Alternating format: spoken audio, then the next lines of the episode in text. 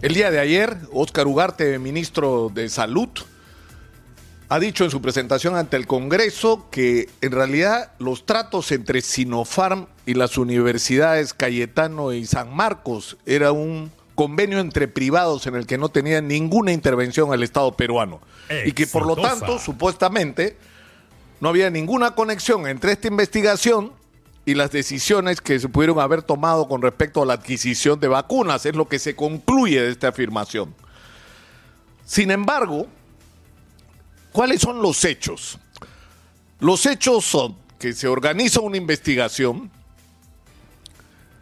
que además debe ser autorizada por las autoridades sanitarias del país, donde 12 mil voluntarios reciben 4.000 de ellos un placebo, 4.000 la vacuna llamada de Wuhan y 4.000 la vacuna llamada de Beijing. En el mes de febrero se emite un informe preliminar que es el que hizo público el doctor Ernesto Bustamante. En medio de una gran controversia, porque se le acusa de como es candidato de Fuerza Popular, acá hay una intencionalidad política de crear un clima de zozobra y de eh, caos eh, político. Pero más allá de las intenciones que tuviera o no el doctor Ernesto Bustamante, lo que nos interesa a los ciudadanos es la verdad, son los hechos. ¿Y cuál es el problema? Que en este informe preliminar dicen para ser sintéticos dos cosas, que la vacuna de Wuhan no sirve. Y hasta donde entiendo no ha sido retirada del mercado mundial. No sirve. No es lo que necesitamos. Y en segundo lugar, sobre la vacuna de Beijing hay una disputa sobre a qué se refiere ese 33%. Pero lo que nos afirman es que supuestamente esta vacuna no te protege al 100% contra la posibilidad de enfermarte, pero si te enfermaras habiéndote vacunado, la enfermedad va a tener una menor intensidad y no vas a morir. Supuestamente esta vacuna te garantiza que no vas a morir. Yo me detengo en este punto y hago una pregunta. Exitosa. ¿Qué es esta? Juan Quiñones. El señor Juan Quiñones, y esta es su hoja de registro, lo que se llama su cartilla de control, y estas son las dos vacunas que se puso, el 23 de octubre y el 14 de noviembre del año pasado. El 2 de febrero, el señor Juan Quiñones enfermó, enfermó de coronavirus. 15 días después falleció asfixiado por el virus. Hasta el día de hoy, 11 de marzo, los encargados de esta investigación no nos dicen, ¿el señor Quiñones era placebo? ¿El señor Quiñones recibió Wuhan? ¿O el señor Quiñones recibió Beijing? Porque si el señor Quiñones recibió Beijing, entonces no es 100% la garantía que nos dan que no van a morir personas si eventualmente, luego de haberse vacunado con la vacuna de Sinopharm, una persona puede fallecer o no por coronavirus. Es una respuesta que no nos dan hasta ahora, no se le han dado a la familia. Y resulta realmente sospechoso porque en otros casos, por lo menos en uno, donde falleció una señora, inmediatamente salieron a decir, no, un momentito, ha recibido el placebo. Bueno, a estas alturas tenemos derecho a dudar de todo, de todo lo que nos han dicho. Ahora, ¿qué es, lo, ¿qué es lo grave de esto? Es decir, tenemos una vacuna que nos dicen que es la de Sinopharm, que es una vacuna que no te protege al 100%. ¿A qué porcentaje te protege? No lo sabemos. Reportes internacionales dicen, basados en los estudios de los Emiratos Árabes Unidos, que el porcentaje de protección sería del 79%. Sin embargo, en los Emiratos Árabes Unidos están aplicando tres dosis, como la que se aplicó el doctor Málaga para protegerse. ¿Por qué? Porque con dos dosis, aparentemente en un sector importante de la población, no funcionan solo las dos dosis, se requieren tres. Pero ¿cuál es la conclusión de todo esto? Que en el momento que tú estás puesto ante la decisión de comprar vacunas, ¿cuál compras? ¿Cuál compras?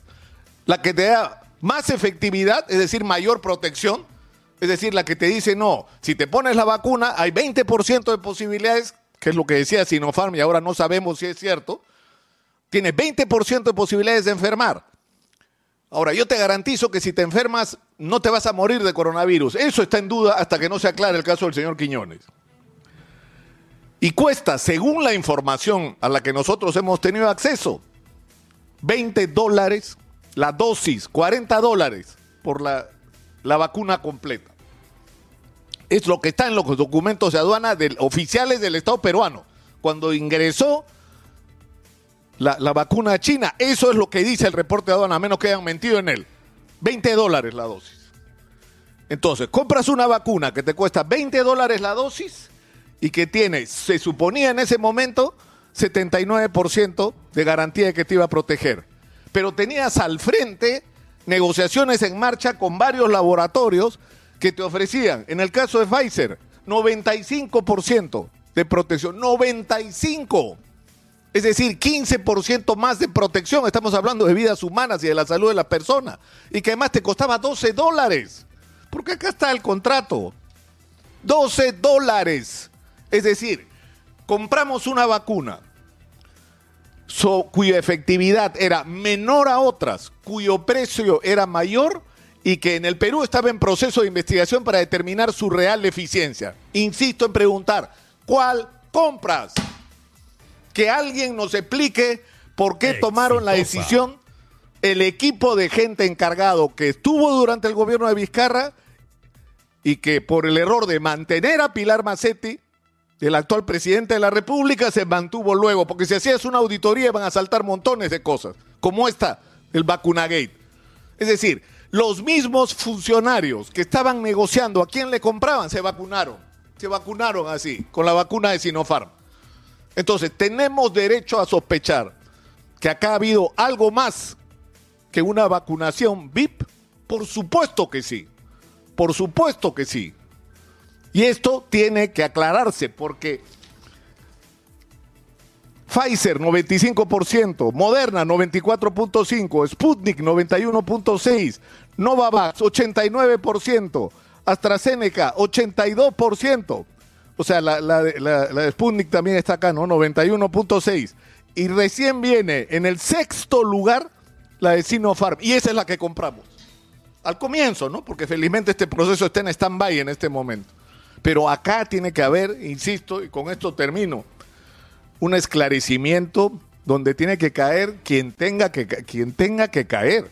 Porque este tipo de manejo de las decisiones ha causado un gravísimo perjuicio. Hoy, hoy nosotros debíamos estar en el mismo nivel de vacunación que tiene Chile, que ha vacunado casi al 20% de su población.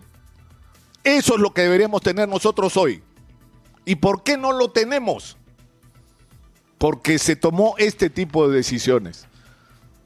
No firmamos con quienes debían firmar, que nos daban más efectividad y menor precio. Y firmamos con el que nos daba mayor precio, menor efectividad, dudosa incluso, y que nos ha expuesto a como estamos ahora. Porque encima perdimos el lugar. Y esas vacunas, Exitosa. esas primeras 50 mil que llegaron en, en diciembre a Chile eran nuestras porque eso estaba en el contrato que tengo aquí en la mano.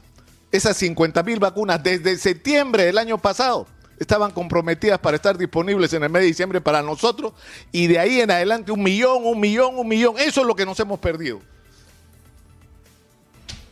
Esto no puede quedar así y nos vamos a encargar de recordarlo cada día si es necesario.